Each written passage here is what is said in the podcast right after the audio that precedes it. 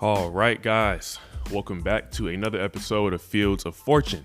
If it's your first time here, um, I am your host, Christian Fields, recent college graduate, financial professional, uh, list of things, right? Whatever you want to call me. But um, nonetheless, man, I'm here to give you guys um, unbiased, um, useful, digestible financial information to, to make you all more financially savvy um, in your own lives, right? So, uh, we're going to jump right into it. Uh, I always start off with a market recap, then we're going to jump into some important information about taxes, right? Why, in my personal opinion, only my personal opinion, I believe taxes will raise in the next 18 months or so, right? Um, and not only why they will raise, but I'm going to give you guys some tips on what you can do as just an individual person, right? You don't have to be some rich person or business owner or anything like that to to lower your tax liability, but I'm going to show you how to lower your tax liability, right? Just two easy examples. So stay tuned for that. But before we jump into any of that, um, as usual, this episode is brought to you by Overdue Recognition Art Gallery. Uh, Bowie's first and only African American art gallery, located right in the heart of Bowie Town Center. Uh, they have contemporary art and sculptures, originals, fine art reproductions, etc., etc. Uh, currently, over 40 black artists, uh, but growing at a at a rapid rate. Um, not only do they buy and sell their own art, but they operate in the secondary market services. So if you want to buy and sell another piece of art, they can assist in the sale of that, um, and they've helped transact. Uh, creations, I should say, from artists like Jacob Lawrence, William Tolliver, and Charles Bibbs, just to name a few. Um, they also do art auction fundraisers. They're involved in the community, so they have fundraisers for schools, various nonprofits. Um, guys, if you haven't been, please go check it out. Contact Fine Art at overduerecognition.com or Overdue Recognition Gallery on all social platforms. Okay, now let's jump into our market recap. So the the market, the stock market, is actually on a six week uh, run of of being positive, right? Um, at the end of every week, so it's it's pretty crazy, right? We were up one percent last week on the S&P. Uh, the Nasdaq was up 94 basis points. Uh, the 10 year yield, excuse me, 10 year bond yield was up about one basis point. So barely any movement there. But last week was a very important week um, in the world of finance because two things were released, right? Inflation and GDP. And that's going to be um, a key indicator as to why I believe taxes will be raised uh, in the next, you know, 18 months or so. So let's jump. You know what? First, I'm going to give you guys some some business week information, right? So you understand what's going on on the economic side, right? Because you got to understand the business cycle to understand the economic cycle and vice versa, right? So there are a lot of layoffs going on right now. Um, 24,000 to be exact in January alone, right? And we're still in the first month of January. So oh, I'm sorry, the first month of the year. So Macy's laid off three and a half percent of its workforce. Um, this was crazy. I'm not sure how long it took, but three and a half percent is a pretty big chunk, right? Um, a lot of tech giants, Google, Apple, Meta, um, others, just to, to, name a few, are doing a lot of layoffs. Um, they're laying off everything from operational workers, so people on the, the floor of the stores, to people behind the scenes making big decisions, right? It looks like nobody's safe. right we're not sure what is going on but um, it is it is very alarming to say the least the reason for this is at least in my own research is primarily because of ai now this has been a big concern uh, with the rise of ai in the last you know two three years i should say uh, will it replace human jobs? Well, it's looking like it depends, right? Uh, for a company working in tech, right, they're more tech centered than something like a Walmart, right, or a Target, uh, where they have a lot of foot traffic and things like that. But um, Google, you know, no one goes to Google to buy the you know the new Google phone or, or whatever it may be, you go through another phone uh, dealer, or, you know, you ordered online, or whatever it may be. So um, they have a lot more, I guess, uh, they're a lot more apted to lean towards AI workers for their jobs because not only are they tech companies, but there's not much of a physical storefront for them to, you know, uh, need people for. Now, Apple's a different story, um, but I'm sure Apple is trying to catch up to the AI race. Um, they, you know, with Nvidia kind of having its last year boom and Microsoft passing, uh, what was it? Who did they pass? I believe it was Meta. They passed Meta for the, um, no, it was Amazon. Excuse me. They passed Amazon for the largest company in the world in market cap size, meaning stock market value. Right? I'm not sure if they stayed there because only passed by a few billion. Oh, a few a few billion sounds so you know um, out of touch with reality, right? But for the size of these trillion dollar companies, a billion is not a lot. But anyway, uh, yeah, please be on the lookout for AI. Um, be aware of what may happen in your own life with it because right now we're in the early stages, right? Or, I mean, it, it's in the the child development stage of AI. Um, we're not sure how it's going to be implemented in everyday life. Um, to an extent, it has, if you want to count, you know, like a Siri on your phone or whatever it may be. But I'm talking more expansive, right? About the the big move from a regular cashier to self checkout. You know, something like that may happen again. So um, please be on the lookout for what is going on and stay tuned with me because I'm going to keep you guys updated as usual. Now, some uh, stocks to look out for, right? Not saying to buy or sell, but just to keep on your radar because it's just purely information, right? Not advice. Uh, cannabis is coming off the narcotics list in Germany, which means it's pretty much being decriminalized um, like it's been in Canada and other countries, right? Uh, the federal government, our federal government, the US government, may lower, um, it's been talks that they will lower uh, marijuana or, or, cannabis from a Schedule One to a Schedule Three drug, meaning it's uh, less serious on the, the list of crimes, right? It's less of a priority for the for the DEA essentially, right? Now this is going to open up that window for more cannabis companies to go public. Um, as laws get passed, it's going to make these companies perform better, right, with with their product. Um, for example, alcohol sales are down 10 to 15 percent uh, last year, 2023, in states where marijuana has been legalized, right? 10 to 15% is a big drop. Um, you have to look at demographics when you're talking about who's buying this product, whereas it's usually the young people, right? The younger people are much more liberal with the uh, the side of marijuana than the older generation, right? So appealing to an entire new crowd of people who are, you know, entering their adult lives, they have money, they're free to do what they want, and it's legal well, you're going to see some big changes there. So um, keep an eye out on some cannabis stocks. If you all want some specific uh, tickers to keep a lookout for, I will do some research. Um, just leave a comment in my Q&A section at the end of the podcast. But to continue, EV demands are be- far below, uh, I guess, expected, you could say. So Ford, Ford plan to go fully electric within the next decade, and they started the construction of the F 150 EV. Now, if you know anything about Ford, right, and their, I guess, the culture behind their brand, right, this um, big, huge, you know, off road vehicle that kind of you know, it, it, rules the road, the, the road, excuse me. Um, it's kind of like very like masculine, macho, you know, the EV side of it does not get the same respect, right? Uh, just amongst amongst consumer sentiment, people don't people don't look at a EV and think like, oh, it's super macho and you know, no, it's it never gets that. So Ford has actually slowed down their um, production of this F-150 EV by 50%, more than 50%, right? And I believe that's what it comes down to. It's just consumer sentiment at the end of the day. Um, uh, expected, you know, orders and sales are not living up to what expected to be. Um, and Tesla as well is having issues, which they have been, you know, on and off. If you've been in the in the stock market for the past few years and you've heard Tesla, Tesla, Tesla, well, you know it's like top five most volatile stocks on the market, right? Um, it is it is crazy, um, and it's because the internals of their company are going through a lot. Right when Tesla first came out, it was really the the only large company that focused solely on EV. Um, now it's not. Now you have Polestar. Now you have Rivian, uh, which I actually test drove. I test drove a Rivian, and it was insane. Uh, it was it was crazy. It was like this six ton SUV, super heavy, you know, with that EV battery, but fast, very fast. But you know, that's just an example.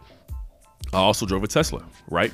I've driven both, and personally, I'm taking the Rivian over the Tesla. Now the Rivian is double the cost, you know, but of, of the cheapest model that is, but the quality was was better, right? It didn't feel like I had a bunch of you know like plastic parts, and the ride felt smoother. Um, it had a lot more, uh, I guess, infotainment on the inside, so there was a lot more tech stuff that was a, li- a little more upgraded than the Tesla, right? Not saying the Tesla isn't. I mean, the car drives itself, right? So we can't say it doesn't have tech, but for the average person, right, who's kind of um, ambiguous about having a self-driving car and they just want those extra little knickknacks on the inside, right? Um, like a removable speaker, for example, right? The, the Rivian had a removable speaker. Um, that's something that they would lean towards, right? The Rivian. So I think Tesla's just going to have to reinvent itself, right? It's kind of had the same label slapped on it for a couple years. That's normal. Um, and also, you know, not to mention Elon has been uh, pretty controversial lately. Elon Musk, that is. Uh, so we will see what happens with that. But let's jump into one more subject before we get into those um, raised taxes and GDP. Uh, we're going to talk about mortgage, right? The state of U.S. mortgages, uh, where we are, just how uh, crazy this situation is, right? So, again, all the information I give you is data pulled off of the internet. I fact check it, um, and that's what I'm here to do, right? I'm your, I'm your information liaison, right? So, U.S. pending home sales, meaning the amount of homes uh, currently under contract for being sold, not just being built, but under contract for being purchased, um, jumped 8% in December, but we, we are still at three decade lows, right? So we haven't seen uh, an amount of home sales this low since, you know, a little past the early 2000s, right? Late 90s, early 2000s. Um, and that's because the average home price is ridiculous here. Um, here is in the United States. If you were tuned into the podcast a few weeks ago, you remember that fact I threw out. Um, since 2019, home prices have increased 41% on average, right? The, the average home in, uh, price has increased 41%. Well, the, there's one problem with that, right? The average salary hasn't increased 41% since then, right? So um, there's an imbalance, right? Prices of everything are going up for homes. People are not making more money to buy these homes. Um, we are, let me see, we are 25% lower in home sales than 2019. So again, that same year, 2019 was kind of the, I guess you could say the last year before it, it skyrocketed, right? Home prices skyrocketed. Um, we are 25% lower in pending home sales than five years ago. Um, the average 30 year mortgage, right, which most people uh, finance on their house, is 6.69%. It is decreasing. It was 7.03% in December, um, and it was even higher early last year. Um, but here's the the big kicker, right? That I wanted you all to hear. If you compare the median household income in the United States to the average household average price of a household in the United States, 16% of Americans were able to afford a house in 2023. I mean, that is that is terrible, right guys? 16% of people were able to afford a brand new, uh, not even a brand new, just a, a home new to them in 2023. Um, something has to give up, right? And again, just my opinion. Um, I believe the situation will go one of two ways. Uh, we're going to see interest rates on mortgages continue to lower as um, Fed interest rates lower, right? Which is kind of what's been happening. Uh, but mortgage rates are are not uh, going down as quickly at all, right? not going down quickly at all. But as they lower, uh, home prices will either make a large jump, you know, because interest rates have gone down and maybe more people will get approved, uh, you know, with their their credit situation, um, or if the situation permits for too long, um, the home price, you know, we'll, we'll find out it's a bubble of home prices, and it'll burst, right? And you know what happens with the bubble? You fill it up, you fill it up, you fill it up. So prices go up, up, up, up, up, and then you pop the bubble and prices come crashing down. So I believe uh, one or two situations w- will happen, right? One of those, and I believe uh, we'll know probably by summer what's what's happening with that. Um, because right now we're going to get into some more interest rate information uh, to explain why. So there was a 88% chance in December of 2023. There was an 88% chance that uh, interest rates would be lowered in March of this year. Now, if you've been tuning in, you know all about interest rates and why they're important. But just to give you a quick sum up, if it's your first time listening, uh, interest rates pretty much control the prices of everything we buy, right? Our our food, our energy, our oil, um, all those those things that you pay every day, your utility bills, your gas to go to work, that cup of coffee in the morning. Um, interest rates are all tied to that because these companies fluctuate the price of their products based off of how much they have to pay to the bank, right? So there was an 88% chance that interest rates would go down, which means you, the listener, would have lower expenses, right, on, on things that you normally buy. But uh, as of last week, that chance has almost been cut in half 44% chance now, 46, excuse me, percent chance that uh, interest rates will lower in March of 2024. Now, this may sound alarming, uh, but in reality, it could be a good thing, and here's why. The prices of everything that we spend on, right? Our food, our energy, our gas, whatever it may be, um, has been coming down steadily over the past, I would say, 18 months to two years. It's been it's been going down at a pretty good rate. Not back to what it uh, used to be. And when I when I say used to be, most of the time I'm referring to pre-COVID because that's kind of when you know inflation and interest rates got out of hand. So it's not back to what it used to be, uh, but it's it's we're we're getting there, right? We're getting better as uh, months go on. Now, last week, uh, core PCE was released, right? So again, if you've been tuned in, you know what inflation is, um, and you should know what core PCE is by now. So, personal consumption expenditures is essentially inflation, the average cost of, uh, or excuse me, the average change in the cost of goods and services, um, stripping out food and energy because food and energy are the most volatile, right?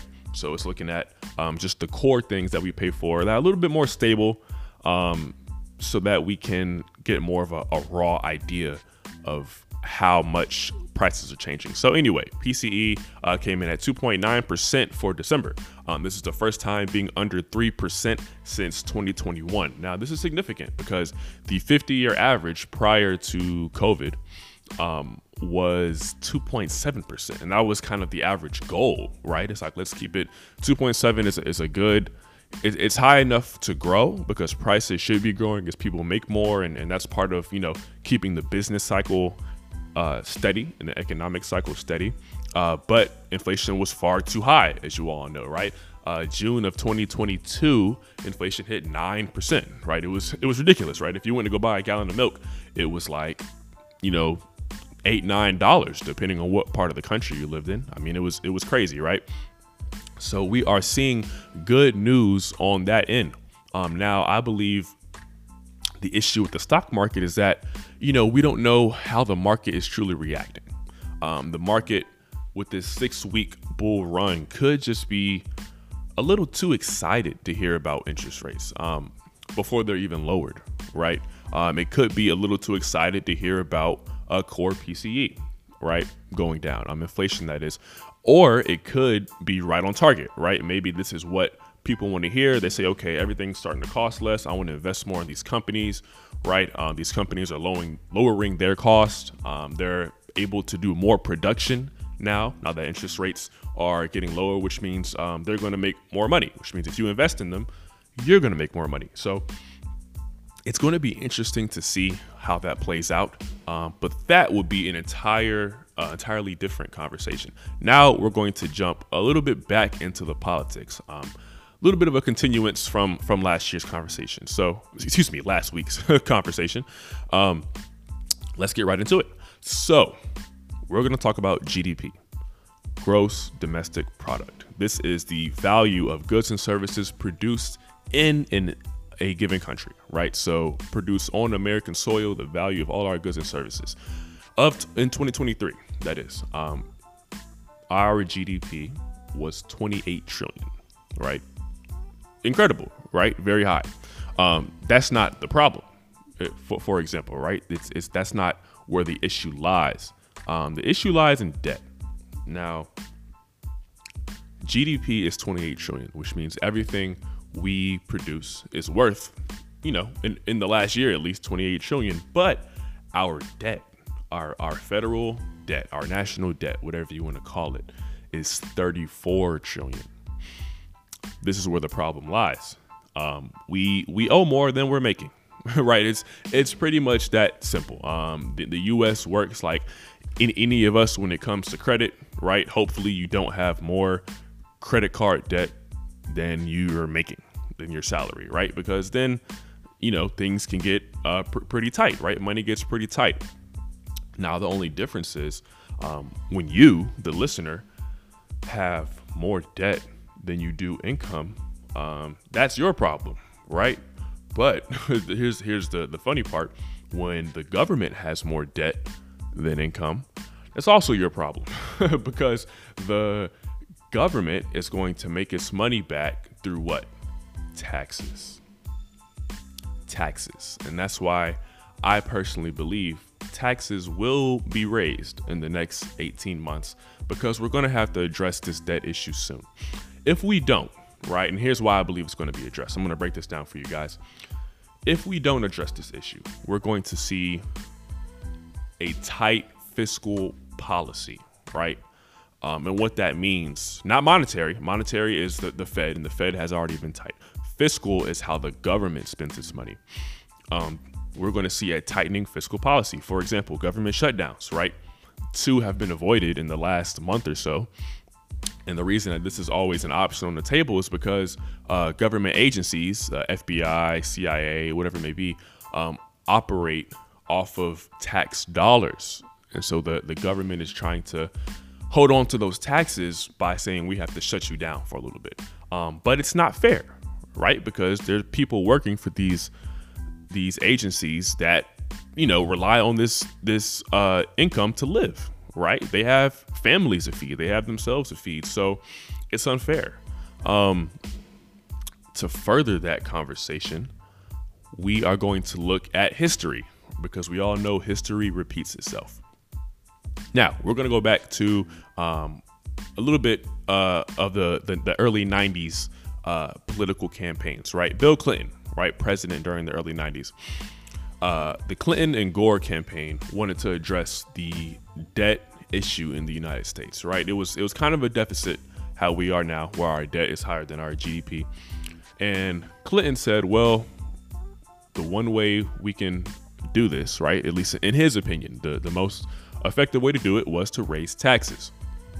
Now, he raised taxes for the top 1% of the United States, right? Their taxes went up, I believe, about 3% in what was known as the Omnibus Reconciliation Act of 1993. So go go fact check me, guys. Uh, he raised taxes for the top 1% earners of the United States and lowered it for the middle class.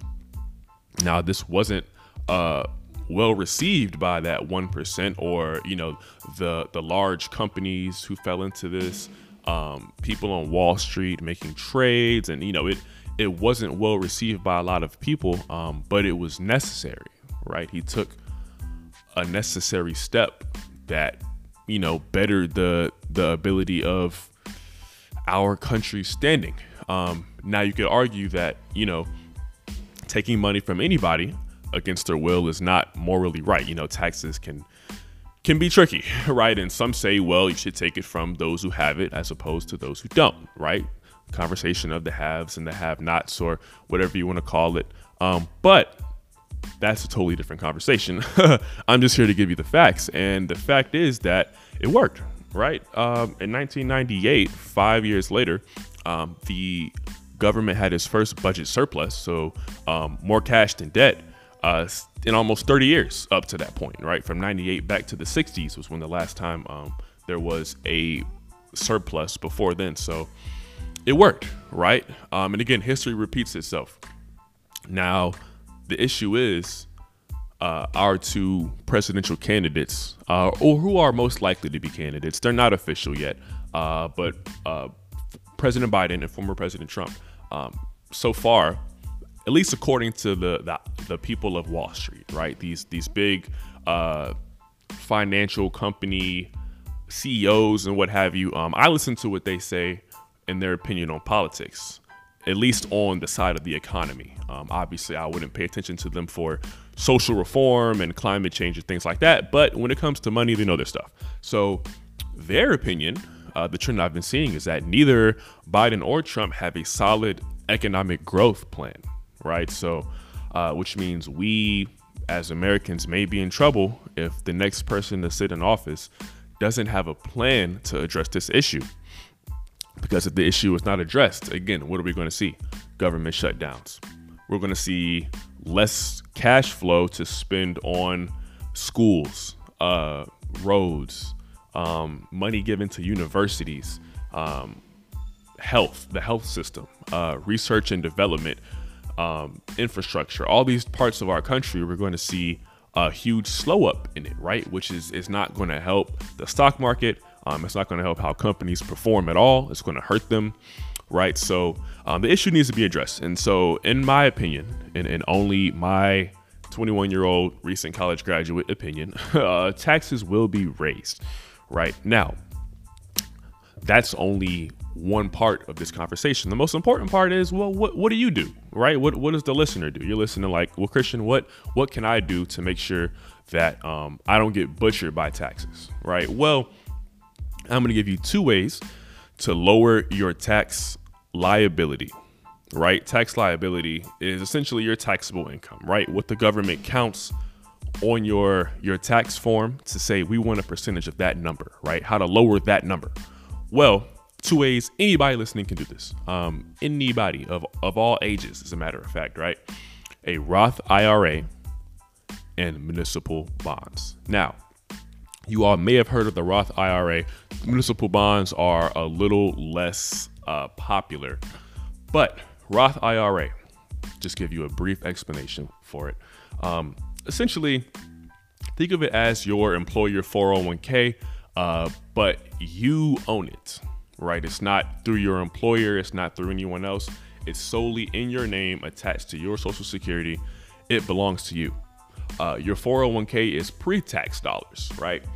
Meaning before you get paid, excuse me, before you get paid, uh, your job takes that money out and goes right into your 401k. Um, so it's not taxed on the front end.